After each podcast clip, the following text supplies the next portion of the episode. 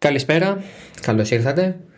Oversteer 43, μερικές ε, στιγμές, μερικά λεπτά από την ε, κάρο σημαία του Πορτογαλικού Grand Prix. Ενός αγώνα που δεν ξέρω αν θα ξεχαστεί γρήγορα. Σίγουρα δεν είχε πολλά κοινά με τα thriller του Bahrain και τη Σίμολα, αλλά ήταν ένας αγώνας που μας έμαθε πράγματα που πήραμε κάποια μαθήματα από το πώς εξελίχθηκε μέσα, στο, μέσα σε αυτούς τους 66 γύρους στο Πορτιμάο και έχω την αίσθηση ότι δεν θα πρέπει να μας αποθαρρύνει για το υπόλοιπο της σεζόν.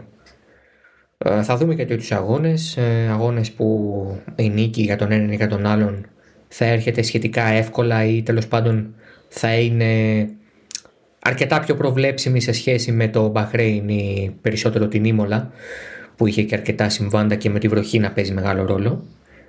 Αλλά αυτοί οι αγώνες συνέβησαν ακόμα και στις πιο συναρπαστικές και ενδιαφέρουσες χρονιές αυτού του αθλήματος, ειδικά στη σύγχρονη εκδοχή του. Επομένως δεν είναι αρκετές για να δημιουργήσουν κάποιο είδους α, κατήφια για το υπόλοιπο. Ας πάρουμε τα πράγματα από την αρχή. Νομίζω το το χωράει η συζήτηση να πούμε για τη νίκη του Λιούις Χάμιλτον πιο περισσότερο ε, από απλά νίκη ο Λιούις Χάμιλτον που κάναμε κάποιες φορές πέρυσι γιατί πολύ απλά ο Λιούις Χάμιλτον πέρυσι κέρδιζε 9 στις 10 φορές χωρίς ανταγωνισμό. Νομίζω σήμερα ε, για εσάς ε, χθες πάλεψε περισσότερο από όσο θα ήθελε να παλέψει. Ε, το Πορτιμάο είναι μια πίστα που και πέρυσι του πήγε πάρα πολύ καλά αλλά φτάνοντας εδώ, νομίζω πως ε, και με δεδομένο ότι το Μπαχρέν και η Ήμολα είναι δύο διαφορετικές πίστες και μεταξύ τους αλλά και σε σχέση με το, με το Αλγκάρβε, νομίζω πως κανείς δεν θα μπορούσε να βάλει το χέρι του στη φωτιά και να πει θα κερδίσει ο Λιούι Χάμιλτον, θα κερδίσει ο Max Verstappen. Αν οι Mercedes ή η Red Bull δηλαδή θα έχουν το πλεονέκτημα, θα έχει το πλεονέκτημα μάλλον μέσα, στην, ε, μέσα, στην, μέσα στον αγώνα. Και νομίζω ότι αυτό ε, το πιστοποίησε το γεγονός ότι από ένα σημείο και μετά στο Grand Prix ο ρυθμός των δύο ομάδων ή αν θέλετε των δύο πρώτων οδηγών τους ήταν παραπλήσιος. Ε, δεν, δεν νομίζω ότι υπήρχαν ποτέ οι διαφορές αυτές που θα επέτρεπαν σε μία ή την άλλη πλευρά να πει ότι ok είμαστε πολύ καλά και η άλλη πλευρά να πει είμαστε πολύ χάλια και πολύ πίσω. Δεν νομίζω ότι η Red Bull δηλαδή μπορεί να φύγει από το Πορτιμάο και να πει ότι χάσαμε πανηγυρικά και αυτή η κατάσταση ε, θυμίζει πάρα πολύ τις προηγούμενες χρονιές που ξεκινούσαν δυνατά κάποιες ομάδες όπως για παράδειγμα η Ferrari και μετά κέρδιζε ξανά η Mercedes.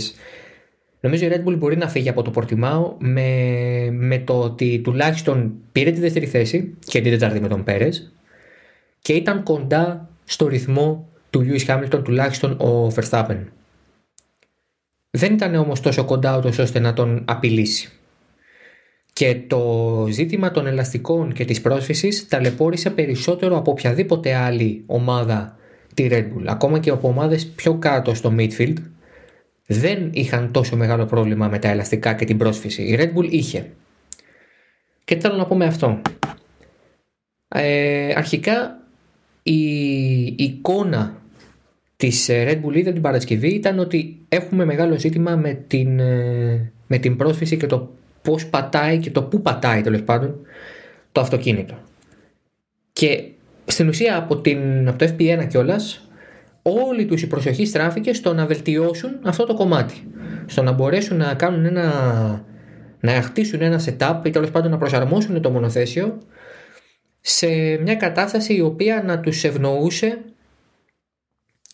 ε, και να μην τους δημιουργούσε τόσο μεγάλο πρόβλημα ε, μέσα στον αγώνα. Γιατί γνωρίζαν ότι η Mercedes, αν και δύστροπη φέτος, αν και ιδιαίτερη φέτος, ε, καταφέρνει μέσω τους setup της και μέσω της ρύθμισης του αυτοκινήτου από, το, από την Παρασκευή προς το Σάββατο κυρίως, να βρίσκει χρόνο. Και συνεπώς φυσικά να βρίσκει λύσεις στα προβλήματα που έχει. Χωρίς αυτό να σημαίνει ότι η Mercedes γίνεται ένα εξαιρετικό μονοθέσιο από τη μία στιγμή στην άλλη. Αλλά επειδή υπάρχει το potential, υπάρχει δυναμική μέσα σε αυτό, και επειδή φυσικά η Mercedes είναι μια ομάδα με εξαιρετικά ταλαντούχους ανθρώπους και τον καθομολογίαν καλύτερο οδηγό αυτή τη στιγμή στον Κρήτο όπως είναι ο Λιούι Χάμιλτον, καταφέρνουν να κάνουν την κατάσταση να μοιάζει λιγότερο κακή για τους ίδιους. Και αυτό είναι μεγάλο κέρδος όταν οι διαφορές είναι τόσο μικρές, γιατί ακόμα και μερικά δέκατα να βρεις, ή ακόμα και αν ο οδηγός μπορέσει απλά να νιώσει λίγο πιο σίγουρος οδηγώντας το αυτοκίνητο, είσαι και εσύ σαν ομάδα πιο σίγουρη ότι το αποτέλεσμα που θέλεις θα έρθει ακόμα και αν δεν είσαι στο τέλειο. Γιατί έτσι κι αλλιώς νομίζω ότι φέτος, και είναι η πολλωστή φορά που θα το πω και δεν είναι ότι ανακαλύπτω την Αμερική κιόλας. Νομίζω ότι φέτος η μάχη, ειδικά του πρωταθλήματος, αλλά και πιο πίσω στο Midfield, για το οποίο θα μιλήσουμε πιο μετά, η μάχη λοιπόν του πρωταθλήματος θα κρυθεί στις λεπτομέρειες, χωρίς αυτό να σημαίνει ότι κάποια ομάδα θα είναι ποτέ 100% ευχαριστημένη φεύγοντας από έναν αγώνα. Γιατί πολύ απλά θα πρέπει να συμβιβαστεί, να κάνει κάποιες αποφάσεις και να προχωρήσει σε κάποιες αλλαγές στο setup, στην προσέγγιση της, στη στρατηγική ή οτιδήποτε, που δεν θα είναι οι ιδεατές, αλλά θα είναι οι καλύτερες για την ε, εκάστοτε κατάσταση και συνθήκη. Η Mercedes λοιπόν πήρε την απόφαση να κάνει ε, ένα setup το οποίο θα έκανε τους οδηγού να νιώθουν πιο σίγουροι στρίβοντας στο πολύ τεχνικό και ιδιαίτερο και γλιστερό όπως αποδείχθηκε Πορτιμάο και αυτό τους βγήκε. Απ' την άλλη η Red Bull ε, προσπάθησε να κάνει αυτή την προσέγγιση ειδικά από, τα, από τη στιγμή που ο Verstappen παραπονέθηκε ιδιαίτερα για ελιπέστατη πρόσφυση στο εμπρός μέρος. Ε, δεν μπορούσε να βρει τον grip στρίβοντας και σε μια πίστα όπως είναι το Πορτιμάο με τόσες δύσκολες τροφές όσο δύσκολα σημεία φρεναρίσματος θες να έχεις την πρόσφυση. Και τελικά, ενώ προσπάθησαν και ενώ δοκίμασαν διάφορα πράγματα όπως φάνηκε, στο τέλος της μέρας δεν ήταν αρκετά κοντά στη Mercedes. Ενώ ήταν κοντά, ενώ ο ρυθμός ήταν παραπλήσιος. Αλλά ήταν αυτά τα δέκατα, αυτό το μισό δευτερόλεπτο που κάπου κάπου έβρισκε ο Χάμιλτον που πίεζε, που πολύ απλά έκανε τη διαφορά. Δεν χρειάζεται παραπάνω. Ξαναλέω, όταν είμαστε σε αυτές τις κοντινές και μικρές αποστάσεις, δεν χρειάζεται κάτι παραπάνω.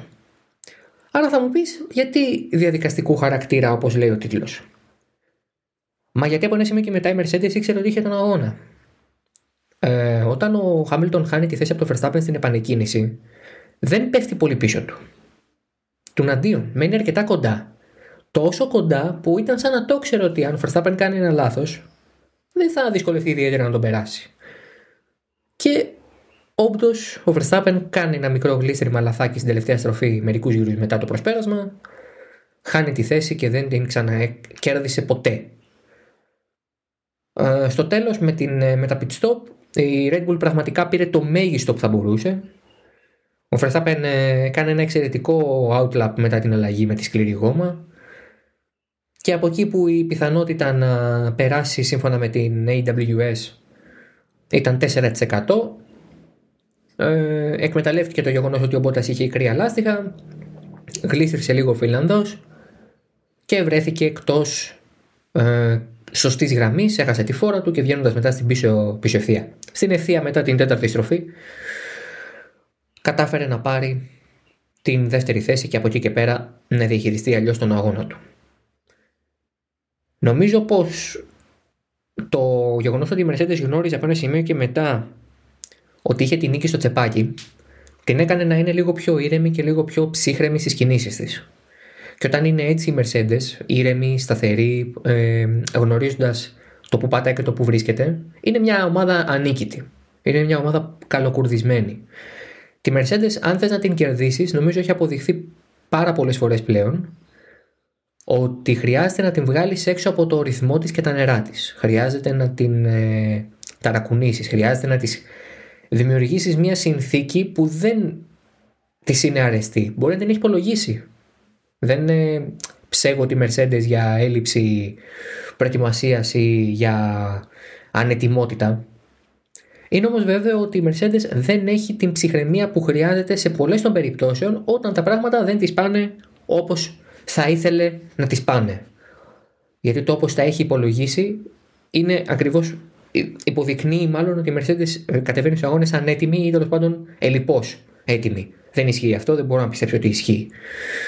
Κάθε ομάδα σε αυτό το επίπεδο έχει γνώση το ότι τα πράγματα μπορούν να πάνε από τέλεια μέχρι απέσια για την, για την πλευρά της. Οπότε δεν μπορώ να πω ότι η Mercedes κατεβαίνει στους αγώνες χωρίς να είναι έτοιμη. Αλλά πρέπει να την βγάλεις έξω από τα νερά της. Πρέπει να την κάνεις να αγχωθεί. Και όταν αγχώνεται η Mercedes, παραδόξως γιατί είναι μια ομάδα πολύ δυνατή ε, και κυρίαρχη στην σύγχρονη Φόρμουλα 1. Όταν ε, βγαίνει λοιπόν από αυτό το ρυθμό, είναι μια ομάδα ευάλωτη και εύκολη να την νικήσεις. Η Mercedes λοιπόν ένιωσε σιγουριά μετά την επανεκκίνηση. Είδε ότι ο Χάμιλτον ή ο Μπότας θα κέρδιζε. Ο Χάμιλτον τελικά κέρδισε, ήταν πολύ, γρήγορος, πολύ πιο γρήγορος από τον Βάλτερη, τον πέρασε. Δεν χρειάζεται καν team radio, δεν χρειάζεται καν εντολή. Ο Μπότας απλά δεν είχε ρυθμό. Έχασε τη θέση λοιπόν και τελείωσε. Ε, δεν της ήρθε το 1-2. Του πήρε τουλάχιστον όμως τον ταχύτερο, το βαθμό ταχύτερου γύρω με τον Μπότας. Άρα κάπως έτσι πήρε το καλύτερο δυνατό που μπορούσε, το 1-3. Για τη Red Bull απ' την άλλη το 2-4 είναι επίσης το καλύτερο που μπορούσε. Από ένα σημείο και μετά φάνηκε ότι δεν μπορούσε να χτυπήσει τη νίκη. Δεν μπορώ να πω ότι ήταν ένας κακός αγώνας για τη Red Bull. Δεν μπορώ να πω ότι ήταν ο τέλειος αγώνας για τη Mercedes.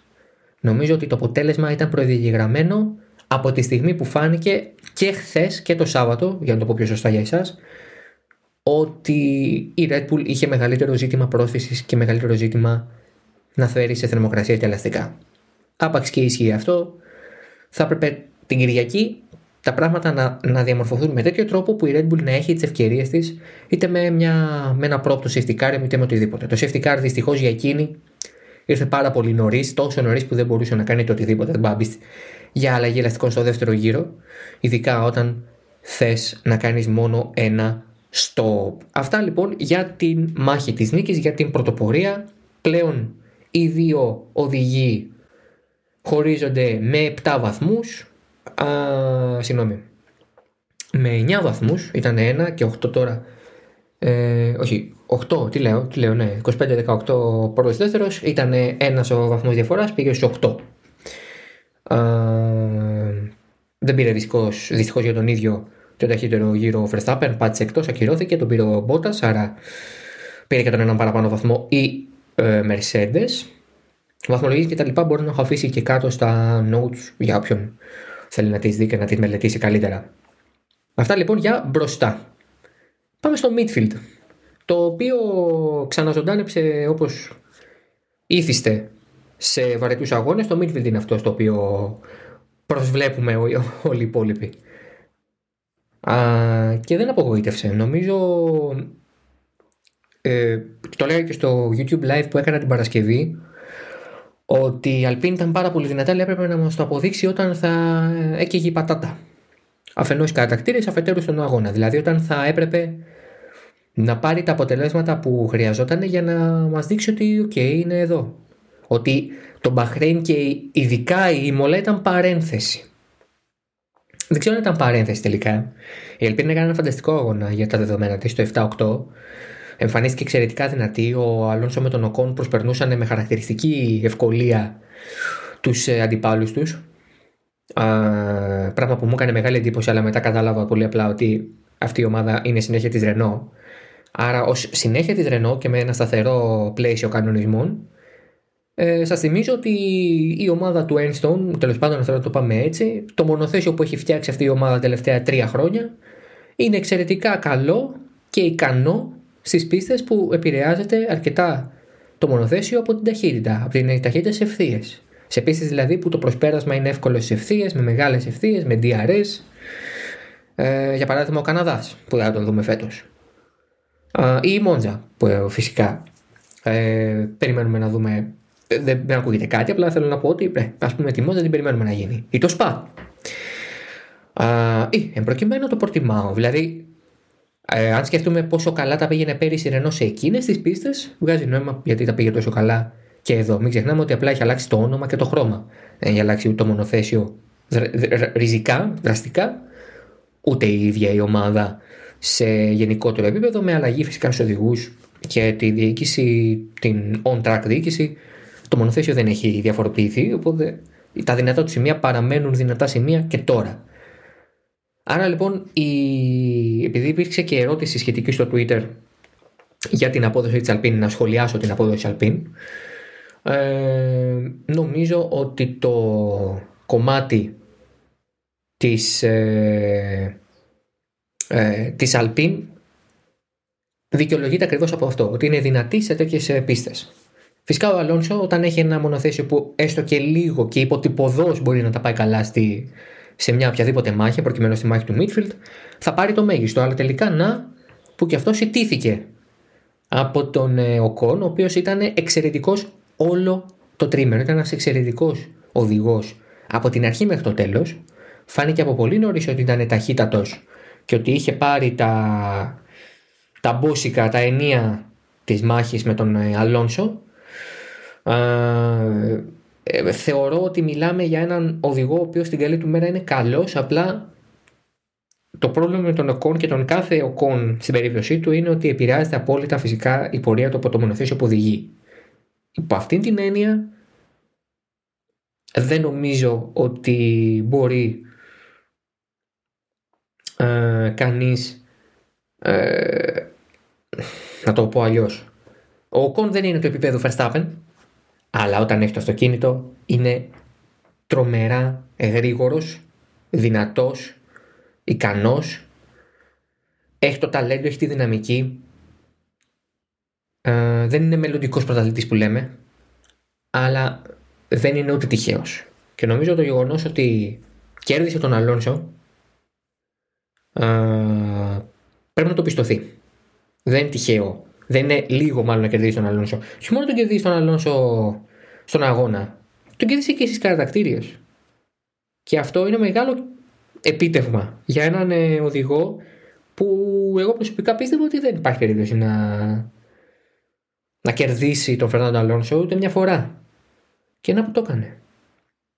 Άρα αποδεικνύει για άλλη μια φορά και ο ίδιος προσωπικά ότι το έχει μέσα του.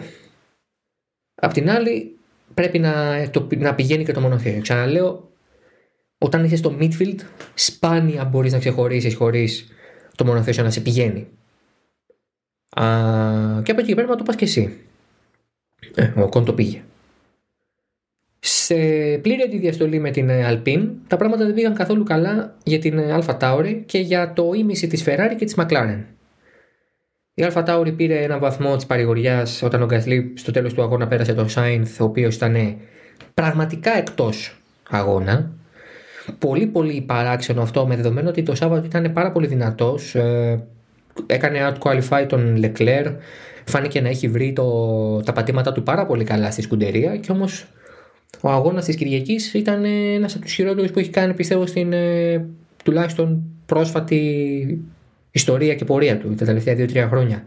Είναι τρομερό το γεγονός ότι δεν μπορούσε να βρεθεί σε καμία περίπτωση κοντά ούτε στον teammate του, τον οποίο έπρεπε αναγκαστικά να αφήσει γιατί φαινόταν ότι είχε πολύ λιγότερο, πολύ καλύτερο, πολύ, συγγνώμη, ε, λιγότερο καλό ρυθμό.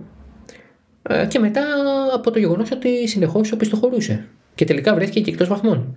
Σε αντίθεση με τον Λεκλέρ, ο οποίος πήρε ένα εξαιρετικό αποτέλεσμα για τα δεδομένα, έκτος, πίσω από τον Λάντον Νόρι, ο οποίος και αυτός οδήγησε εξίσου δυνατά για ακόμα μια φορά ο Λάντο Νόρι φέτος αποδεικνύει ότι η εμπειρία του στη McLaren και το γεγονός ότι έχει πλέον και γενικότερα εμπειρία στη Φόρμουλα 1 ε, τον κάνουν μια πολύ δυνατή μονάδα, μια υπολογίσιμη δύναμη στη, στο midfield.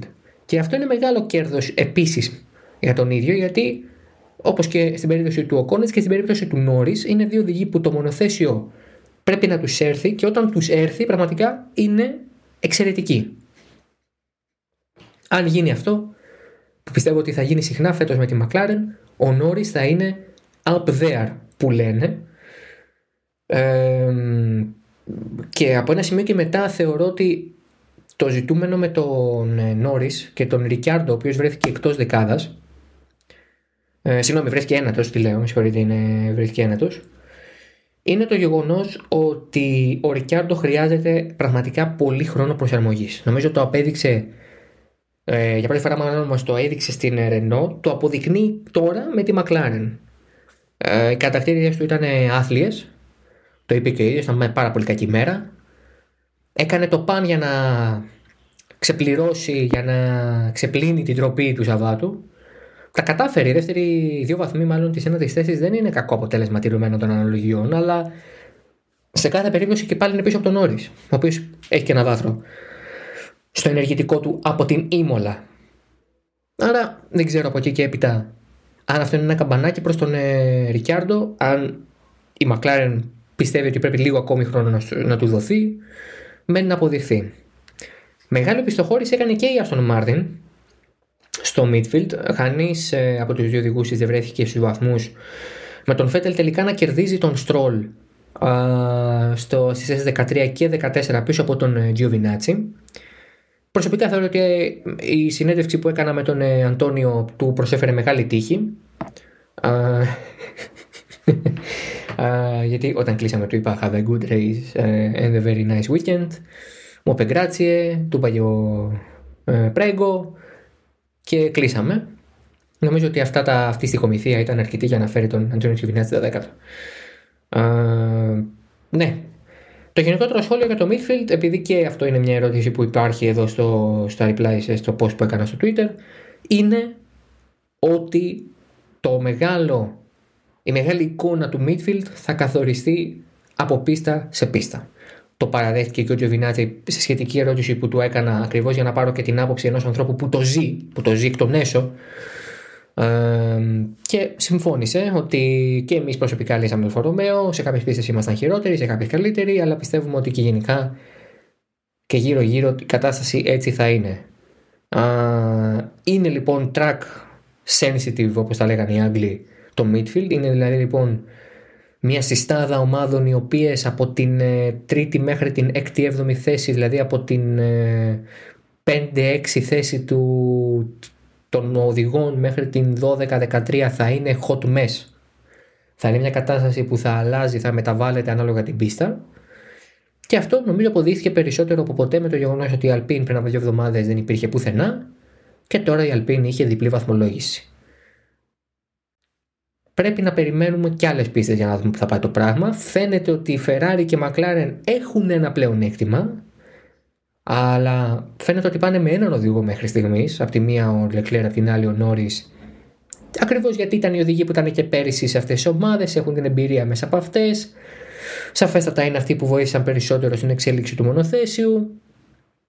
Επομένως, μένει να δούμε αν το κομμάτι του midfield θα παραμείνει ως έχει. Αν, όταν οι ομάδες αναπόφευκτα θα γυρίσουν 100% την προσοχή τους στο 2022 εάν κάποια θα ξεμακρύνει ή κάποια θα μείνει πιο πίσω οπότε θα την βγάλουμε από την γενικότερη μάχη και θα θεωρήσουμε ότι είναι ξεκάθαρα τρίτη ή έκτη ή έβδομη ή οτιδήποτε και από εκεί και πέρα εδώ θα είμαστε για να το συζητάμε. Πάντως είναι τρομερό ότι σε έναν αγώνα ο οποίος μπροστά είχε για πολύ μικρό διάστημα ενδιαφέρον και θέαμα έφτασε το midfield πάλι να μας χαρίζει όμορφες και ξεχωριστές στιγμές. Και τώρα μια μικρότερη ε, μια μικρότερη ενότητα που εντάσσουμε εδώ στο Oversteer ε, που είναι για ε, gaming. Τι εννοούμε, δεν θα πάρουμε τη δουλειά του Vertical Slice των κύριων Βέζο και Παπά αλλά επειδή είχαμε στα χέρια μας το MotoGP 21 θα συζητήσουμε για αυτό με τον Δημήτρη Βούρδα. Το MotoGP 21 το οποίο καταφέραμε να εξασφαλίσουμε για να μιλήσουμε για αυτό στο Oversteer Podcast και ενώ έχω γράψει και εγώ αρκετά χιλιόμετρα τις τελευταίες 7 μέρες στην ουσία ε, ήθελα και την ε, γνώμη ενός ε, ανθρώπου που το κάνει αυτό λίγα περισσότερα χρόνια από μένα και με λίγη μεγαλύτερη εμπειρία. Ο Δημήτρης Βούρδας, ένας άνθρωπος που εκτός ότι ξέρει από, το, από MotoGP, actual MotoGP, ξέρει και από game reviewing. Οπότε τον, ε, του έκανα την πρόσκληση, δέχτηκε και τον ευχαριστώ που δέχτηκε να μιλήσουμε για το φετινό τίτλο του δίτροχου πρωταθλήματος. Δημήτρη, είσαι καλά; Είμαι, είμαι πολύ καλά, είναι η αλήθεια.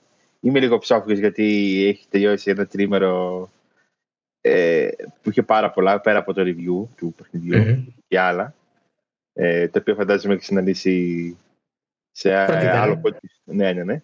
Ε, εντάξει, καλά, μια χαρά. Εσύ πώς είσαι; Ε, εγώ είμαι πάρα πολύ ε, κουρασμένος εξίσου, ε, αλλά Νομίζω ότι χωράει μια κουβέντα για ένα παιχνίδι που έχει αρκετά highs αλλά κάποιες φορές πολλά περισσότερα lows. Ε, πράγμα που δεν μας άρεσε σε κανένα από τους δύο παρά το γεγονός ότι είμαστε απόλυτα ικανοποιημένοι από κάποια πράγματα. Είμαστε και κάπως απογοητευμένοι.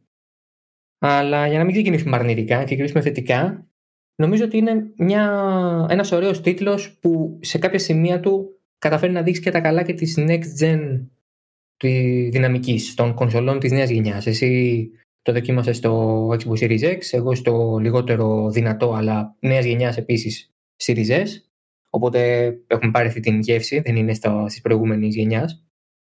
Και είναι ένα όμορφο παιχνίδι. Δηλαδή, οπτικά και μόνο, ε, είναι όμορφο, είναι smooth. Ε, και αυτό δεν ήταν πάντα δεδομένο με τη Milestone, νομίζω. Όχι απαραίτητα. Δηλαδή, η, η Milestone είναι μια εταιρεία η οποία έχει αναλάβει το παιχνίδι του MotoGP αρκετά χρόνια. Και δεν έχει βγάλει μόνο αυτό. Έχει βγάλει πολλά παιχνίδια με μοτοσυκλέτες. Ε, το Ride, ας πούμε, ή το παιχνίδι που έχει το όνομα του ε, Βαλεντίνο Ρώση. Ε, που είναι τίτλοι, οι οποίοι εντάξει, δεν είναι τρομερής ποιότητας, ποτέ δεν ήταν και ποτέ δεν θα είναι. Αλλά ήταν πάντα τίτλοι οι οποίοι ήταν αρκετά ε, ψυχαγωγικοί, δηλαδή αρκετά διασκεδαστικοί. είχαν καλή, ε, ε, καλό value στο τομέα της διασκέδασης περισσότερο, όχι τόσο στις ε, του, του ρεαλισμού ή της ε, ε, ή, ξέρω, της ε, διασκέδασης του sim. του sim, ναι, ναι, ναι. Του ε, της προσωμείωσης.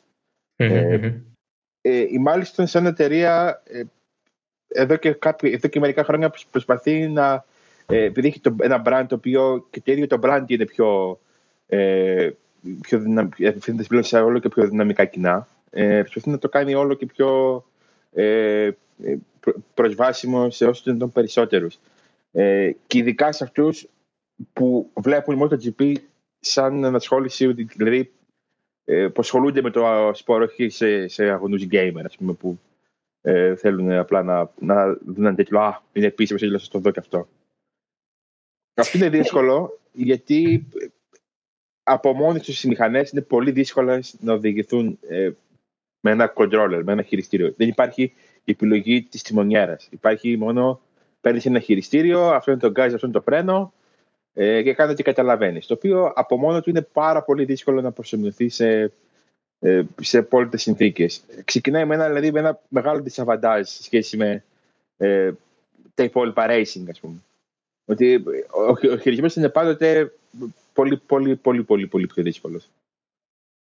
Είναι πολύ ιδιαίτερο όντως το πώς να, το πώς μπορείς να μεταφέρεις. Είναι πολύ δύσκολο να μεταφέρεις όταν δεν έχεις τα εργαλεία που μπορεί να έχεις σε ένα παιχνίδι όπως είναι ε, το Assetto Corsa Competition ή το iRacing, δηλαδή παιχνίδια που έχουν αυτοκίνητο και το αυτοκίνητο κάπως μπορείς να το, να το προσωμιώσεις στο κομμάτι της τιμονιέρας και μιας, μιας καλής ενός καλού τιμονιού ή μιας καλής πεταλιέρας ή οτιδήποτε. Ε, και καταλαβαίνεις λίγο περισσότερα πράγματα ε, αλλά η μάλιστα νομίζω το έχει ε, καταφέρει ικανοποιητικά τουλάχιστον τα τελευταία τρία χρόνια, μετά το 19, μετά την έκδοση του παιχνιδιού του 2019 δηλαδή, ε, να, να δημιουργήσει μια αίσθηση που εντάξει, εμείς δεν μπορούμε να κρίνουμε αν είναι αμυγός ρεαλιστική ή όχι, γιατί η αλήθεια είναι ότι ούτε αναβάτες είμαστε, ούτε έχουμε οδηγήσει ε, χιλιάδε μοτοσυκλέτες σε αγωνιστικό περιβάλλον.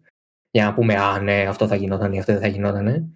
Αλλά από αυτό που βλέπουμε, από αυτό που νιώθουμε, από αυτό που καταλαβαίνουμε οδηγώντας, ε, νομίζω ότι μάλιστα τουλάχιστον μπορούμε να πούμε ότι έχει κάνει ε, μια τίμια προσπάθεια. Ε, και κάποιες φορές αυτό αρκεί γιατί ε, έχουμε δει τίτλους του MotoGP τα προηγούμενα χρόνια ε, πιο παλιά βέβαια, όχι τώρα πριν 3-4 χρόνια, ακόμα πιο πίσω ή και τίτλους μοτοσυκλετών ε, σαν το Ride ε, ή τύπου Ride προφανώς που είναι πάρα πολύ ε, μη ρεαλιστικά. Είναι εξόφθαλμο το γεγονός ότι δεν προσφέρουν κανένα, κανένας είδους ρεαλισμό. Ε, και από ένα σημείο και μετά, εντάξει, ε, ζητάς και το bare minimum. Είναι ο επίσημος τίτλος. Το scrutiny είναι μεγάλο ε, σε αυτό το τομέα. Ε, και επειδή πλέον υπάρχει και το e-sports κομμάτι σε αυτά τα παιχνίδια, όπως υπάρχει και στην WRC και στη Formula 1, προφανώς δυσκολεύει ακόμη περισσότερο το πράγμα και η, η, η πίεση που έχεις από την πλευρά του developer για να φτιάξεις κάτι καλό. Πάντως είναι ωραίο το γεγονός ότι ακόμα και φέτος ε, μπορώ να καταλάβω τη διαφορά ανάμεσα σε μια 500 δίχρονη με τις χιλιάδε του MotoGP. Δηλαδή, τουλάχιστον αυτό περνάει σε μένα οδηγώντας. αλλά όταν οδηγούμε έχουμε και κάποια προβλήματα. Δηλαδή, ε, κάποια προβλήματα. Ε, έχουμε κάποιο είδους ατασταλίες, κάποια features, θα έλεγε κανείς. που λίγο χαλάνε τη μαγιά. Ναι, να το πάρουμε με, να το πάρουμε τη σειρά. Ε, αρχικά, νομίζω ότι το πιο βασικό είναι ότι τέτοια παιχνίδια ε, είναι πολύ πιο εντυπωσιακά να τα βλέπεις ε, με την έννοια του, του, του arcade, της δισκέδας, ότι δεν με ενδιαφέρει πολύ το αποτέλεσμα, κάθομαι και κάνω ότι, ε, ότι, ε, ότι μου κάτσει, δηλαδή δεν, δεν, οδηγώ όσο μπορώ. Δεν πάω ναι, για να ναι. νικήσω, πάω για να περάσω καλά. Ε, έτσι, ε, αν το βλέπει από όλα τα αγωνιστικά, ε, είναι κάτι το οποίο θα είναι όχι μόνο το φετινή έκδοση που ουσιαστικά είναι η εξέλιξη των τελευταίων, είναι εδώ και μερικά χρόνια είναι στάνταρ ότι θα περάσει καλά παίζοντας. Είναι πολύ ωραία, είναι κάποιοι οδηγήσει κάτι τέρατα τα οποία δεν θέλουν να, ε, να σου κάνουν τη χάρη, είναι, έχει πλάκα, δηλαδή για αυτούς που αγαπάνε το, τα racing και αυτούς που τους αρέσουν οι μοτοσυκλέτες, είναι ένας εξομοιωτής πλήρης. Το δεύτερο, όσον αφορά το δεύτερο, Εντάξει, μάλιστα είναι μια εταιρεία η οποία όσο φημίζεται για τις, τα παιχνίδια μετασυκλετών, άλλο τόσο φημίζεται για κάτι κουλά πράγματα που συμβαίνουν. Τα είχε, ξα... τα, είχε... τα τελευταία χρόνια τα είχε μειώσει πάρα, πάρα πολύ. Αλλά φαίνεται, εγώ το, το έριχνα ότι έτρεξε πολύ να κάνει το πέρασμα στη νέα γενιά. Και έτρεξε πολύ να προλάβει τους ανταγωνιστές, δηλαδή το WRC και τη Φόρμουλα 1, η οποία βγήκαν πιο νωρίς. Και, το, και η τρεχάλα αυτή την έφερε να βγάλει ένα παιχνίδι που ήταν πολύ νωρίτερα του αναμενόμενου, του, όχι του αναμενόμενου απλώς, πολύ νωρίτερα του, ε, του, της, του, σωστού. του σωστού, του, του επιτρεπτού. Mm-hmm. Αυτές. Υπάρχουν bugs στο παιχνίδι τα οποία είναι για να τα, τα βλέπεις και απογοητεύεσαι. Όχι ναι. επειδή, είναι, επειδή είναι τόσο αστεία ή τόσο κακά ή τόσο άσχημα, γιατί έχουν χαλάσει ένα αποτέλεσμα το οποίο θα μπορούσε να ήταν κάτι πάρα πάρα πάρα πολύ ωραίο. Και αυτό είναι από μόνο του πάρα πολύ κακό.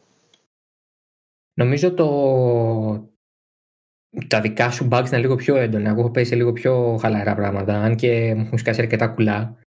Ε, εντυπωσιάστηκα, για να πούμε τα σίγα σίγα και τη σκάφη σκάφη. Εντυπωσιάστηκα από το γεγονός ότι η AI συνεχίζει να βελτιώνεται. Ε, από πέρυσι είχαν την ε, Neural AI που θεωρητικά ε, ερχόταν στο επίπεδό σου ή γινόταν λιγότερο ανταγωνιστική ανάλογα το που βρισκόσουν παρά το γεγονός ότι μπορεί η μπάρα της δυσκολίας να έμενε στο, στην τάδε τιμή, η AI με τον ένα με τον άλλο τρόπο κάπως μάθαινε τη συμπεριφορά σου, τις κινήσεις σου ή το πόσο ανταγωνιστικός είσαι και προσαρμοζόταν σε σένα. Αυτό φαίνεται ότι δεν ξέρω αν έχει συνεχιστεί απόλυτα φέτος. Αυτό που ξέρω σίγουρα είναι ότι ε, οι μάχες με την AI είναι αρκετά διασκεδαστικές ε, όταν βρεις φυσικά το επίπεδο δυσκολίας που σε βολεύει. Δοκίμασα και το 100, δοκίμασα και το 70, θα αλλάξει κάπου στο 90 κάτι ας πούμε, στο hard ξέρω εγώ. Αυτό είναι προσωπική υπόθεση. Αλλά αν το βρεις, ε, είναι πολύ, πολύ, ωραία, ε, πολύ ωραία εμπειρία. Ε, οπότε συνυπο, ε, προσυπογράφω μάλλον σε αυτό που αναφέρεις ότι μιλάμε για μια πολύ ωραία αγωνιστική οδηγική εμπειρία ειδικά άμα το πάρεις τελείως χαλαρά και δεν δεν το, δεν το βρεις σαν κάτι τελείως ανταγωνιστικό και απλά, OK, προχωρήσεις έτσι. Αλλά ε, είναι και κάποια πράγματα που με την, συμβαίνουν στην AI κυρίως, δεν συμβαίνουν σε σένα. Ε, Μοτοσυκλέτες που εξφενδονίζονται ε, στη μέση της ευθείας. Ε, στο Ring, συγκεκριμένα στο Ring και λίγο στο Asen, όταν περνάω από κάποιες συγκεκριμένες στροφές, εγώ είμαι κομπλέ. Όταν περνάει η AI, πέφτει. Και πέφτει με συνέπεια σαν, σαν να το. Πώ το παιδί μου, σαν να το ξέρει, σαν να λέει ότι θα περάσω ε, από εκεί και θα πέσω. Έχω δει τον Κουαρταραρό να κόβει μια στροφή, να μην πέφτει, να κόβει την επόμενη στροφή και να πέφτει. Τρέλες. Ε, ε, και λέω τον Κουαρταραρό γιατί έδινα μάχη Έχω το παράδειγμα πρόσφατα.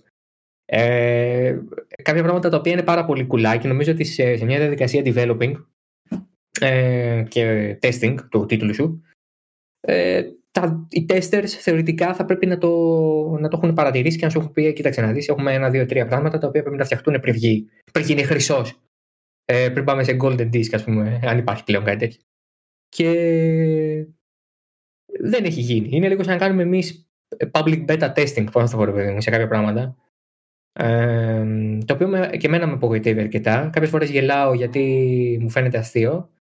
Ε, κάποιες φορές ε, νιώθω πάρα πολύ απο, απογοητευμένος γιατί έχω κερδίσει αγώνα με 45 δευτερόλεπτα ενώ θα μπορούσα κάλλιστα να είχα μια πολύ ωραία μάχη και να το είχα διασκεδάσει περισσότερο. Στο Sachsenring δηλαδή είχα τον Μάσια πίσω μου στη Moto 3 για 2 δέκατα. Πέφτει μια φορά, πέφτει στα 13, πέφτει άλλη μια πάει στα 20 κάτι, πέφτει μια τρίτη πάει 45 και τελείωσε. Δηλαδή δεν χρειάζεται παραπάνω. Και όλα αυτά λίγο χαλάνε τη μαγιά που για μένα κανονικά θα ήταν πολύ καλύτερη. Το review δεν το έχω τελειώσει ακόμη και σκέφτομαι τι βαθμό θα βάλω. Για να σπάσω τα νεύρα του Ηλία θα βάλω 7,3 μάλλον. Ε, ή του Μάνου. ε, γιατί 7,3, μπορεί να βάλεις και δεύτερο δεκαδικό. Ναι, ναι, 7,34 ξέρω εγώ. Ε, ή μπορώ να βαθμολογήσω με αστεράκια για να τους σπάσω ακόμη περισσότερο τα νεύρα. Είναι πολύ περίεργο αυτή τη Μπορείς να πεις ότι ε, αν, αν παίζεις με, με, με, με σαν, σαν, σαν προσωμείωση παίρνει 3,82 και αν παίζεις σαν αρκέτη παίρνει 4,84. Μετά από ποια μεριά θα πρέπει να φύγω, Πρώτα που να τρέξω για να με φτάσουν. Δεν, οτι, οτιδήποτε. Δεν, δεν υπάρχει και θέμα, πιστεύω. Ε, ναι. Επι, επιλέγεις, επιλέγεις από μόνος το, το, το, το κατάλληλο ε, το κατάλληλο τρόπο, τρόπο διαφυγής. Ναι, ε, ναι. όχι. Κοίταξε, ε, εγώ θα σου πω το πιο απλό. δηλαδή αυτό που έγινε σε μένα. Και μου φαίνεται ότι ε, είναι ίσως και θέμα ότι η κονσόλα είναι λίγο πιο, πιο δυνατή και αναγκάζεται το παιχνίδι να, να δουλέψει πιο. Ε, Καταρχάς, δεν, δεν μου μοιάζει καθόλου σαν next gen τίτλος από πλευράς οποιοδήποτε άλλη εκτός των loading times και λίγο των γραφικών στο photo mode που εκεί πιστεύω ότι έχουν κάνει δουλειά εξ, ε, μόνο γι' αυτό. Έτσι, δηλαδή να δείξουμε κάτι ωραίο σε, σε, σε, σε στυλ εικόνες. Σε, Εντάξει και το frame rate ε, είναι σταθερά υψηλό στο 60 ας πούμε. Εντάξει δεν είναι δεν είναι lag. Ναι, ναι, όχι. Εντάξει, απλά περιμένεις ίσως κάτι, παρα, ίσως κάτι παραπάνω, όχι ε, λόγω ε, επειδή είναι κονσόλες είναι πιο δυνατές, λόγω ότι εντάξει, έχω δει μεγάλες διαφορές από τίτλους ε, που δεν περιμένεις. Ναι. ναι. ναι.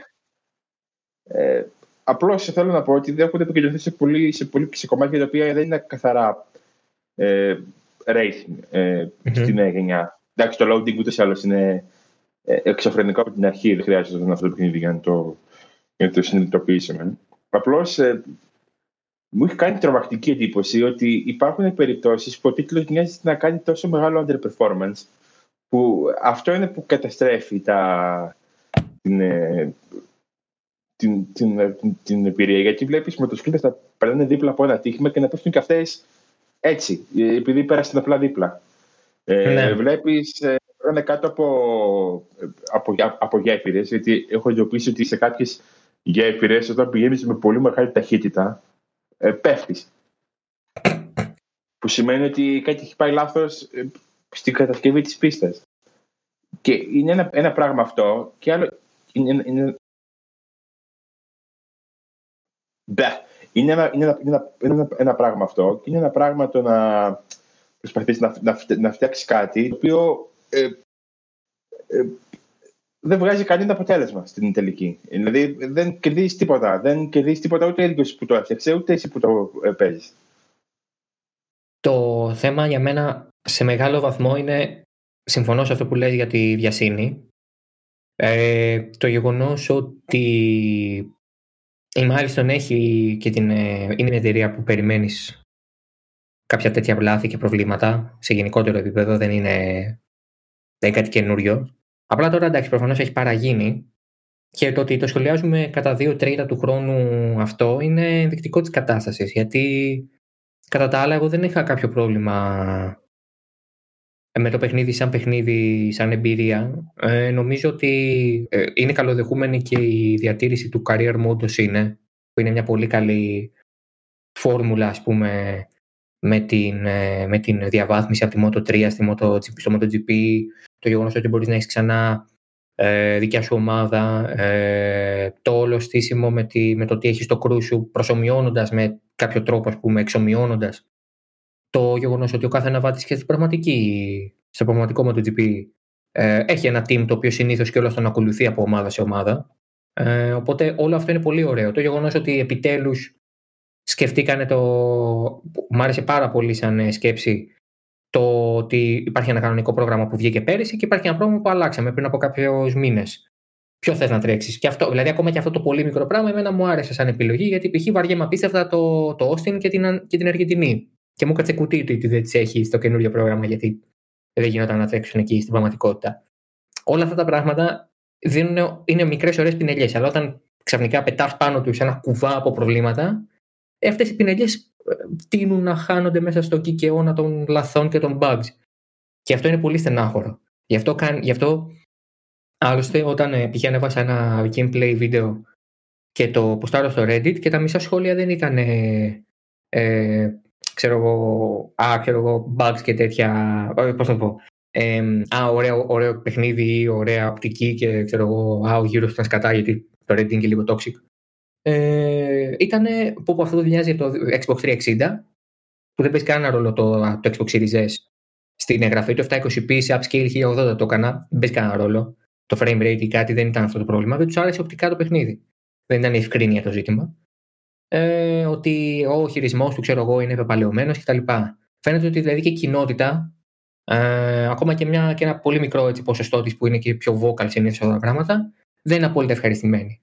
Παρ' όλα αυτά, η Milestone είναι η καλύτερη επιλογή που έχουμε. Δηλαδή, από ένα σημείο και μετά, σκέφτεσαι ποιος άλλος θα μπορούσε να το κάνει αυτό με τη συνέπεια της Milestone. Έχουμε δει το MotoGP να πετάγεται από developer σε developer τα παλιά χρόνια και να καταλήγει να μην είναι τίποτα. Ενώ τώρα τουλάχιστον έχει πάρει μια υπόσταση που τουλάχιστον σε μια εταιρεία που έχει μια παράδοση στα δίκυκλα, όπως είπες και εσύ νωρίτερα. Οπότε ναι. Ναι, όχι. Επειδή, επειδή έχω κάνει τα, τα, τα review στα τα τέσσερα τελευταία παιχνίδια τη σειράς ε, και αυτό πέντε, ε, είναι τρομερό το πώς ε, είναι τα προβλήματα που είδα στα πρώτα παιχνίδια ε, να επαναλαμβάνονται με το ξεκίνημα της νέας γενιάς. Εγώ αυτό έχω να πω. Δηλαδή αυτό είναι το, το βασικό μου πρόβλημα. Ότι ας πούμε ότι ε, δεν γίνεται να έχει περάσει κάποιος ε, τόσο πολύ καιρό να, για, να, για να ζυγίζει λεπτομέρειες. Τόσο έντονε λεπτομέρειες, ας πούμε. Είναι τόσο ε, ιδανικά φτιαγμένες οι λεπτομέρειες που καταλαβαίνεις ότι υπάρχει μεράκι σε αυτό, αυτό που γίνεται και την ίδια στιγμή υπάρχουν τόσο μεγάλα προβλήματα και τόσο εμφανή προβλήματα. Είναι σαν να έχουν στηθεί να, να, να, να, να φτιάξουν ένα παιχνίδι, ε, να, το, να φτιάξουν όπως ακριβώς το, το θέλαμε και να μην εξετάσουν μετά τίποτα. Εμένα, ε, δηλαδή, ε, κάνουμε αυτό που, φτιάξαμε αυτό που θέλαμε, πάτε τώρα και μην με ζητάτε και πολλά. Ναι. Όντως, ήταν, ήταν, ήταν μια καλή εμπειρία σε κάποια πράγματα, μια πολύ άσχημη σε άλλα. Είναι λίγο παιχνίδι δύο ταχυτήτων και αυτό χαλάει τη μαγιά στο τέλος. Το ξαναλέω. Ε, δεν ξέρω τι βάθμο θα βάλεις εσύ, μην πας πίσω για να το διαβάσει ο κόσμος στο review σου. Ε, μην φάει spoil. Ε, εγώ δεν θα βάλω δεκαδικό γιατί θέλω τη ζωή μου, αλλά δεν με βλέπω για πολύ ψηλά πράγματα. Ε, και ελπίζω να μην είναι, ξέρεις, ε, για να το κλείσουμε και έτσι, ελπίζω να μην είναι ένας προπομπός ε, κακός ε, των άλλων δύο επίσημων τίτλων περιμένουμε στις νέες γενιές. Βέβαια μιλάμε για δύο διαφορετικούς publishers. Στην περίπτωση της Formula 1 έχουμε την Codemasters και, ε, developer μάλλον, την Codemasters και στην περίπτωση της WRC έχουμε την Kiloton. Ε, η EA έχει καλό track record με, με Next Gen, το FIFA ήταν πάρα πολύ ωραίο το Madden το ίδιο, δεν, δεν νομίζω ότι θα έχουμε θέμα από εκεί, αλλά είναι και το πρώτο F1 με, με EA από πίσω, οπότε και πάλι δεν ξέρω. Το WRC φάνηκε πανέμορφο και ήταν πανέμορφο και πέρυσι, η αλήθεια είναι. Ε, στην ε, νέα γενιά ε, που βγήκε και βγήκε μαζί με το και πιο νωρίς είχε βγει σαν PS4 και Xbox One τίτλος. Θα δούμε, θα δούμε, θα έχει ενδιαφέρον. Το, το πρόβλημα του WRC είναι ότι ε, έχει έναν αντίπαλο που πιστεύω δεν θα το περάσει ποτέ. είναι τόσο βαθιά μέσα στην. Ε, έχει μόνο δύο αντιπάλους. Δηλαδή, ε, έναν που είναι στο ίδιο ακριβώς κοινό, το οποίο θα προτιμήσει τον, το άλλο, και ένα στο ακόμη πιο hardcore κοινό, το οποίο. Το Richard Benzer το οποίο αυτό πραγματικά δεν θα το παρατήσει ποτέ το, το community του για να πάει ναι, στο, ναι. στο, στο, επίσημο ράλι. Οπότε okay. για τη Φόρμουλα 1, δεν έχω. Οι αμφιβολίες μου αφορούν, δεν αφορούν το, το τεχνικό ή το καθαρά αγωνιστικό κομμάτι, αφορούν άλλα πράγματα. Οπότε να πιστεύω ότι θα έχουν τόσο, τόσο μεγάλο πρόβλημα σε αυτό το, το, το τομέα. Δημήτρη, ευχαριστώ πάρα πολύ που ήρθες. Ε, ήταν χαρά μου. Εγώ ευχαριστώ. Και θα σε διαβάσουμε στο eternity.gr ε, για το review. Ε, το δικό μου, τώρα που το ακούτε εσείς δεν έχει βγει ακόμα, θα βγει μέσα στην εβδομάδα. Στις 4 οχούς, στο εσωστροχή.gr. Ε, μην περιμένετε τίποτα τρελό από βαθμούς. δεν, θα δεν θα πάμε πολύ ψηλά μάλλον. Αλλά μπει σίγουρο ότι έχουμε παίξει αρκετά. Δηλαδή, εγώ προσωπικά σίγουρα έβγαλα την προηγούμενη εβδομάδα μέχρι να ξεκινήσει το Grand Prix παίζοντας μόνο αυτό. Και ενώ είχα αγοράσει το WRC 9, το παράτησα, λέω Α, έχουμε MotoGP φέρτο. Οπότε έχουμε track record να δείξουμε. Ε, και κάπως έτσι κλείνουμε και το Overseas 43. Μέχρι την επόμενη εβδομάδα που θα έχει πάλι έτσι Grand Prix, Ισπανικό Grand Prix στη Φόρμουλα 1. Τα λέμε. Γεια σας.